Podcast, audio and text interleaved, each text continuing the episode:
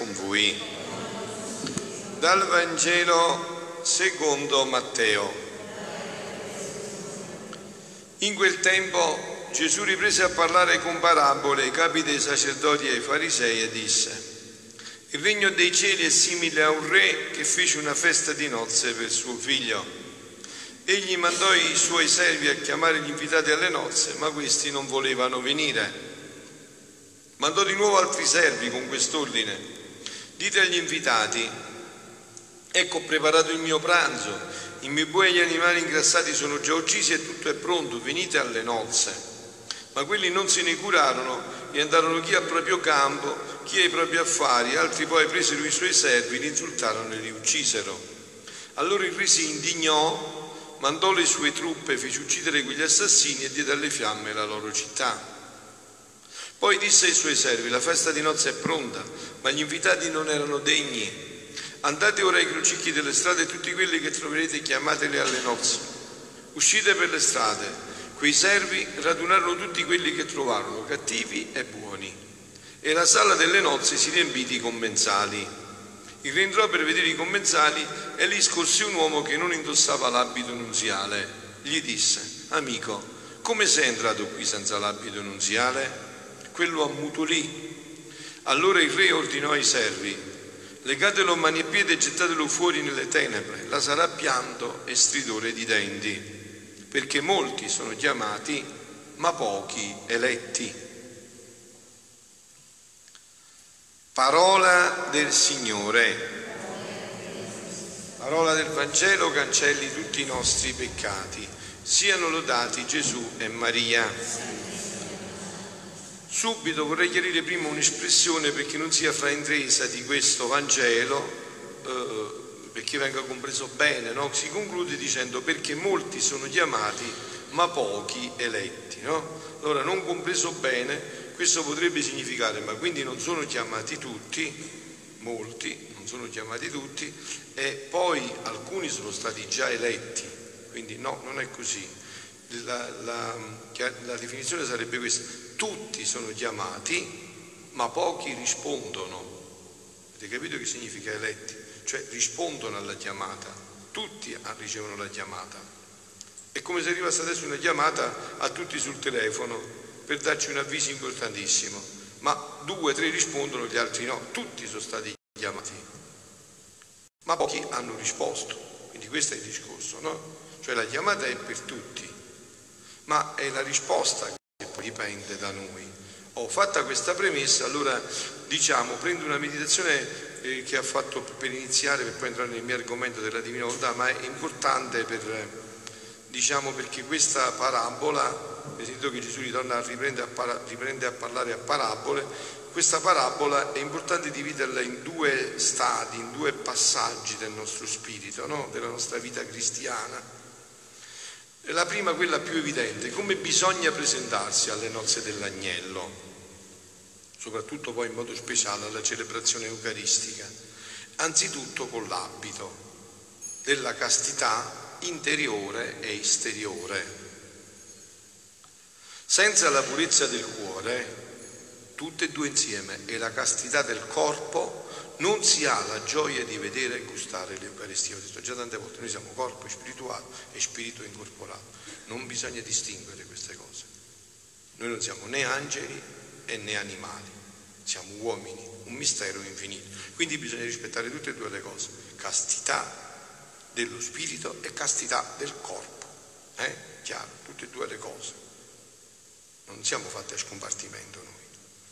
Quindi la pure... cos'è la purezza del cuore? Un cuore libero dallo spirito immondo dell'ipocrisia. L'ipocrisia più grave è quella di dare l'impressione di fare il bene per glorificare Dio e invece ci cerca la propria gloria. Faccio un esempio. Io adesso perché sto facendo l'omelia? Qual è il mio scopo? Che cosa voglio ottenere? Che voi vi innamorate più di Dio o che vi innamorate di me? Eh? Capito? Cioè, quindi questo è fatto, no? Eh, papale, papale, è chiaro, questo poi riguarda pure a voi però, eh? non riguarda solo a me, riguarda a tutti quanti, avete capito? Ho fatto l'esempio su di me, ma riguarda a tutti. Perché faccio questo? Che cosa che stimolo voglio dare all'altro? Qual è lo scopo per cui dico dove lo voglio condurre l'altro? Mm? Quindi l'ipocrisia dice più grave è quella di dare l'impressione di fare il bene per glorificare Dio invece la propria gloria.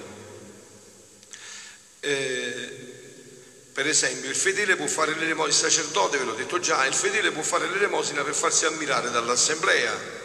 Il predicatore, ve l'ho detto, può fare questo per lo sforzo, il vescovo per stare al primo posto sull'assemblea sulla, e tutto il resto. A costoro il Signore si rivolge unicamente e dice, amico mio, ma come sei potuto entrare nella sala eucaristica senza l'abito nunziale? Senza questa rettifica di intenzione interiore? Alla festa eucaristica, il sposalizio dell'animo spositivo si va con la castità del corpo. I coniugi che non praticano una sessualità casta non indossano l'abito bianco delle nozze. I fidanzati che non vivono il loro fidanzamento castamente non indossano l'abito nunziale. Il clero che non osserva il celibato non indossa l'abito nunziale. A costoro il Signore si rivolge unicamente e dice, amico mio, come sei entrato in questa sala senza l'abito nunziale? Alle nozze dell'agnello bisogna presentarsi con l'abito della duplice carità, verso Dio e verso il prossimo. Chi ama il denaro, il potere, eh, lo sport, la macchina, la casa, il lavoro, il padre, la madre, il figlio, il marito più di Dio, va a celebrare le nozze dell'agnello senza l'abito nunziale. A costoro il Signore si rivolge unicamente e dice, amico mio, come sei potuto entrare qua? Chi non perdona, chi non è generoso verso i poveri, calunnia in segreti il proprio fratello, non dà la giusta paga agli operai, si sente superiore agli altri ed è razzista. A costoro il Signore si rivolge ironicamente. Amico, come sei potuto entrare in questa sala eucaristica senza l'abito nunziale? E conclude questo commento che concludo anch'io così, anche voi insieme a me, eh, da, dopo questo commento di oggi non mi resta altro che dire con umiltà, Signore abbi pietà di me peccatore e fammi cacciare fuori dalla, e, non fammi, e non farmi cacciare fuori dalla sala dei tuoi angeli. Però diciamo questo è il primo livello, quello in cui tutti eh, eh dovremmo già aver iniziato da tempo il nostro cammino, senza ambiguità, perché si capisce che sta così o fatto, insomma, no? Cioè non è che si sa già che il fatto sta così, però poi c'è il livello più alto, ma che cos'è in fondo, fino alla radice, questo abito nunziale, che cos'è? Qual è? Gesù, mentre diceva questo, no? questo abito nunziale, che cosa aveva davanti ai suoi occhi? Lui che era Dio, che cosa aveva? E questo eh, ci vuole questa grazia di questi scritti, di questo dono che Gesù fa a Luisa, dove dice proprio così, sentite, la flagellazione, un brano del, mm, del gennaio 14 1924, nella flagellazione Gesù volle essere spogliato per dare di nuovo alla creatura la veste regale della divina volontà. Hai visto? Già il titolo ti fa capire quello che mo diremo. Cioè quando Gesù è stato spogliato, ricordate la flagellazione, lo scopo qual era? Perché Gesù si è fatto spogliare? Per questo, per ridarci a noi tutti la vesta regale della divina volontà. Stavo accompagnando il mistero della flagellazione, compatendo il mio dolce Gesù. Gesù quando si vide così confuso in mezzo ai nemici, spogliato delle sue vesti, sotto una tempesta di colpi, e mio amabile Gesù, uscendo dal mio interno, nello stato in cui si trovava quando fu flagellato, mi ha detto, figlia mia, vuoi tu sapere la causa perché fui spogliato quando fui flagellato? Guardate che questa è una cosa eh, terribile, cioè immaginate Dio nudo, cioè insomma, no? eh, toccare la, la riservatezza, l'intimità più profonda, no? in ogni mistero della mia passione, prima mi occupavo di rinsaldare la rottura della volontà umana con la divina, sempre quello è il problema. Ogni cosa che faceva Gesù praticamente si vedeva un fatto, ma dentro, dentro l'intenzione sua qual era? Perché permetteva? Perché voi sapete no, che Gesù non è che la passione l'ha subita, dice, eh, questi mi... Gesù l'ha desiderata, Gesù l'ha voluta, l'ha vissuta fino in fondo. No, lo dice, per, per, qui quando fui svegliato ho permesso questo io. Allora qual era lo scopo? Onde l'uomo, eh, eh, perché in, que, in, ogni mistero dell'immersione prima mi occupavo di rinsaldare la rottura tra la volontà umana e la divina e poi alle offese che produsse questa rottura. Primo scopo era rinsaldare, poi per riparare le offese. Onde l'uomo, quando nell'Eden, nel paradiso terrestre, spezzò i vincoli di unione tra la volontà suprema e la sua, si spogliò delle vesti regali della mia volontà. Ecco qua, questo è, da qua sono iniziati i danni terribili. Non è vero che Adamo era nudo, nudo nel senso di quello che comprendiamo, Adamo aveva questa veste, era vestito di questa veste splendida, stupenda della divina volontà e si vestì dei miseri cenci della sua, debole, incostante, impotente a far, be- a far nulla di bene. La mia volontà gli era un dolce incanto in cui lo teneva assorbito in una luce purissima che non gli faceva conoscere altro che il suo Dio. Questa è la vita sognata da Dio, questa è la vita che vuole ridare Dio alle sue creature. Questo è per cui Dio ha creato l'uomo, da cui era uscito, il quale non gli dava altro che felicità senza numero, ed era tanto assorbito da tanto dare che gli faceva il suo Dio che non si dava nessun pensiero di se stesso. Ecco perché voi vi, vi, avete sentito sempre questo termine, no? Molte volte nei santi, in Zambio, tanti santi, tutti i santi, erano in estasi. Estasi che vuol dire? Non pensate che sia una cosa... Estasi vuol dire stare fuori di sé, Invece noi perché non stiamo in estasi? Perché siamo sempre così, siamo sempre in, siamo sempre concentrati su noi stessi. L'estasi è qualcosa che ti, ti strappa da te, non ti fa essere in te. Quindi dice, stavano sempre così, perché erano tanto assorbiti da quello, da quello che faceva il suo Dio, che non si davano nessun pensiero di se stesso. Sapevano che Dio avrebbe provveduto a tutto. Oh, com'era felice l'uomo e come la divinità si dirittava nel dare a lui tante particelle del suo essere, per quanto la creatura ne può ricevere, per farlo simile a sé. Immagine e somiglianza, ho detto già altre volte, immagine è qualcosa che è nello sfregis, nell'ontologia, nell'essere, ma la somiglianza cresceva di atto in atto visto quando un bambino cresce e inizia a fare i gesti del papà, come dici tu? È tale a quale padre, è come il padre, ci somiglia sempre più. Cioè più imita il papà, più è in contatto, più è in comunione con papà e più si somiglia. No? Quindi dice, questo era lo scopo, onde, eh, perché lui tante particelle del nostro essere per quanto la creatura per farlo simile a sé, onde non appena spezzò l'unione della nostra volontà con la sua, perdette la veste regale. Ecco qua questa veste come è stata perduta. Perdette la veste regale, perdette l'incanto, la luce e la felicità. Tutto perso. Guardò se stesso senza la luce della mia volontà e guardandosi senza l'incanto che lo teneva servito, si conobbe, ebbe vergogna, ebbe paura di. Andate a vedere la Bibbia, vedete che meraviglia quando questi scritti poi si vanno a confrontare con la parola di Dio, è una meraviglia. Andate a vedere la Bibbia e vedete che cosa è successo. No? Adamo prima non ha queste terminologie, dopo dice ho paura, mi vergogno. E com'è? paura, ti vergogni, come è successo sto fatto? Si conobbe, ebbe vergogna, ebbe paura di Dio, tanto che la stessa natura sentì i suoi tristi effetti, sentì il freddo e la nudità e sentì di avere bisogno di coprirsi. Prima non c'era questo. Andate a leggere Genesi primo capitolo e poi andate a leggere il seguito e vedrete che lo vedrete scritto visto proprio, no? E come la nostra volontà lo teneva al porto di felicità immense, così la sua lo mise al porto delle miserie. La nostra volontà era tutto per l'uomo e in essa trovava tutto. Era giusto che essendo uscito da noi e vivendo come un nostro figlio nel nostro volere, vivesse del nostro.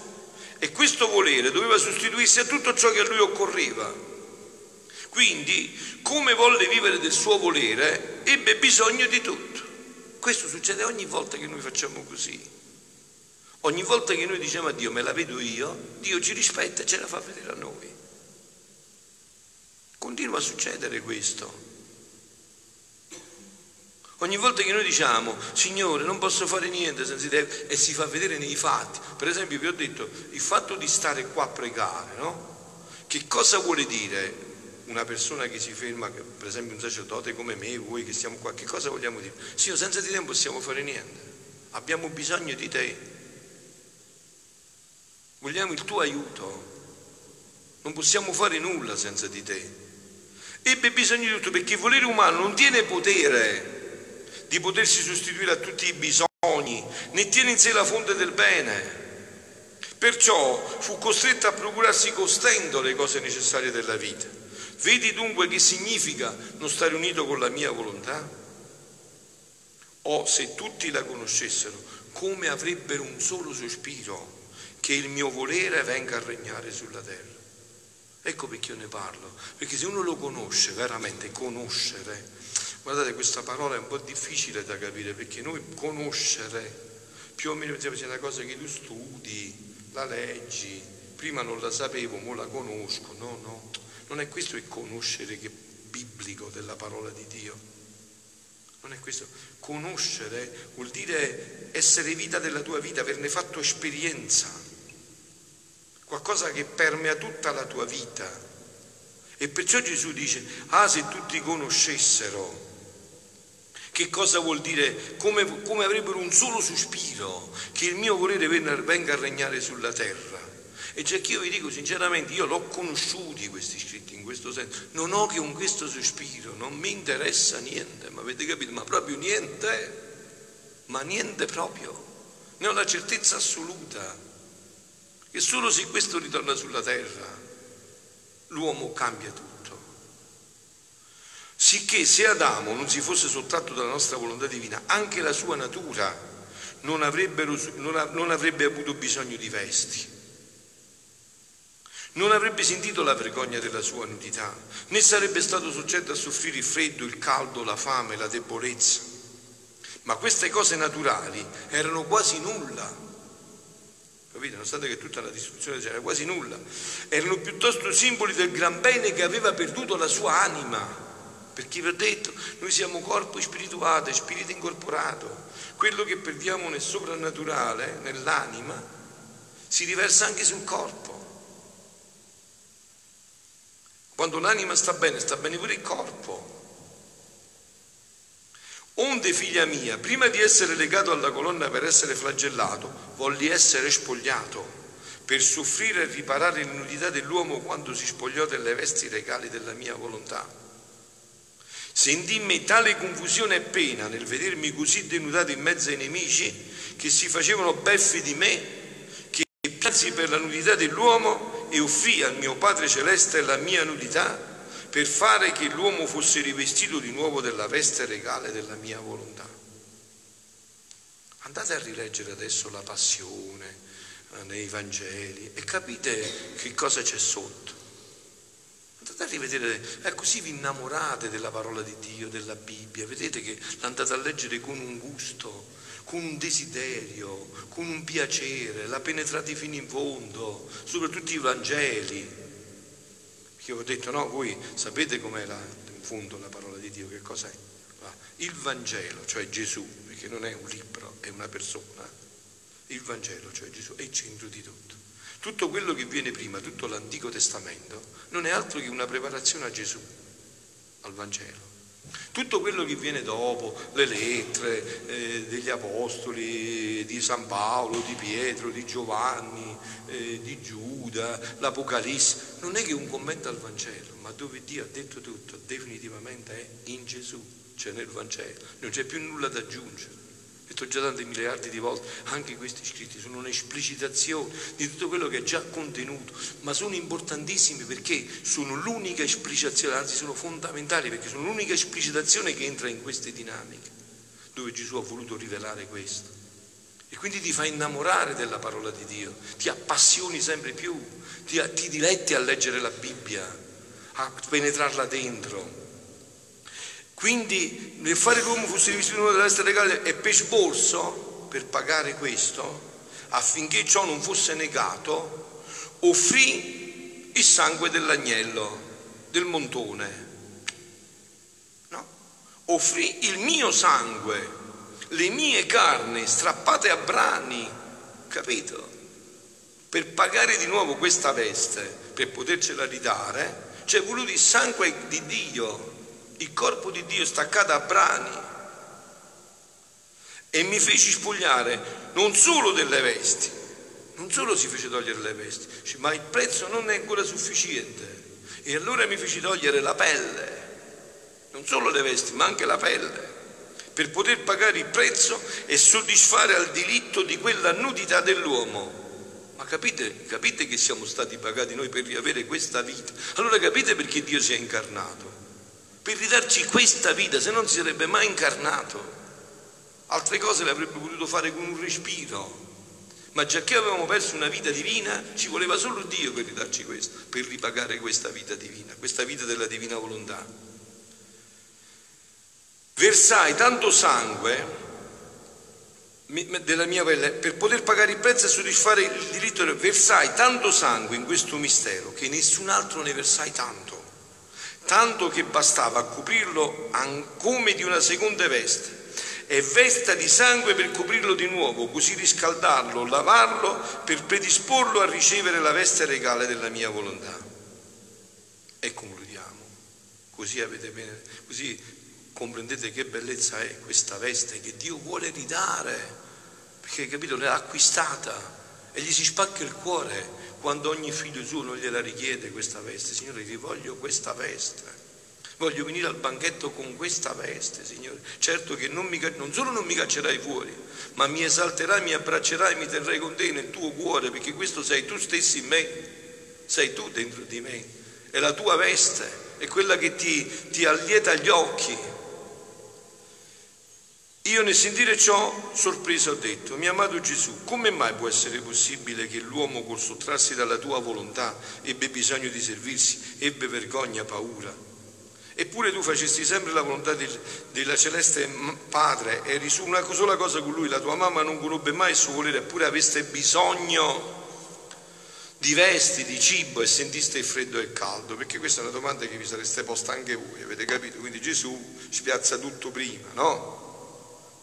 Dice, ma come mai stiamo dicendo queste cose, però la Madonna era vestita, Gesù era vestita e capito, stanno i fatti. Perciò ho detto, dopo andate deve stare nella parola di Dio tutto questo. E Gesù ha soggiunto, eppure figlia mia, è proprio così. Se l'uomo sentì vergogna della sua nudità e fu soggetto a tante miserie naturali, fu proprio appunto perché perdette il dolce incanto della mia volontà.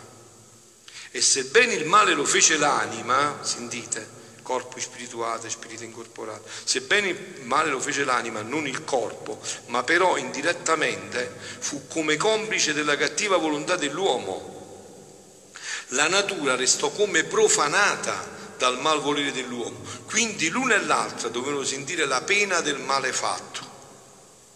Il riguardo a me, certo che feci sempre la volontà suprema, eppure la mamma.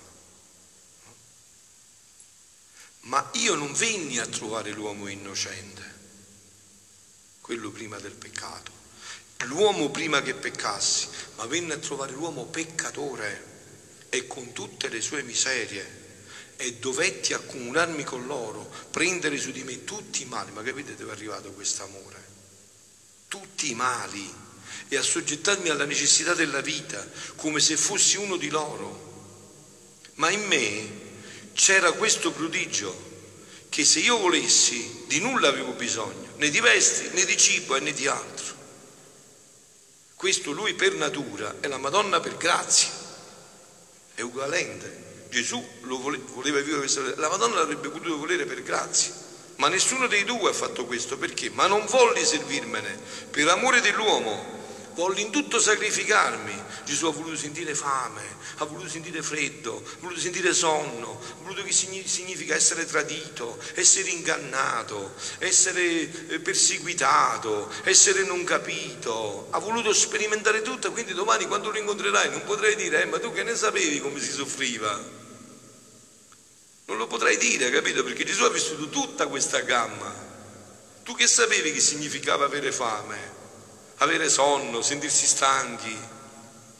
Anche nelle cose più innocenti create da me stesso, per attestargli il mio ardente amore. Anzi, ciò serviva a impetrare dal mio divino Padre che per riguardo mio e della mia volontà tutta sacrificata a Lui, sentite, restituisse all'uomo la nobile veste regala della nostra volontà. E figlioli, questa veste c'è stata pagata. Noi adesso sapete che dobbiamo fare solo?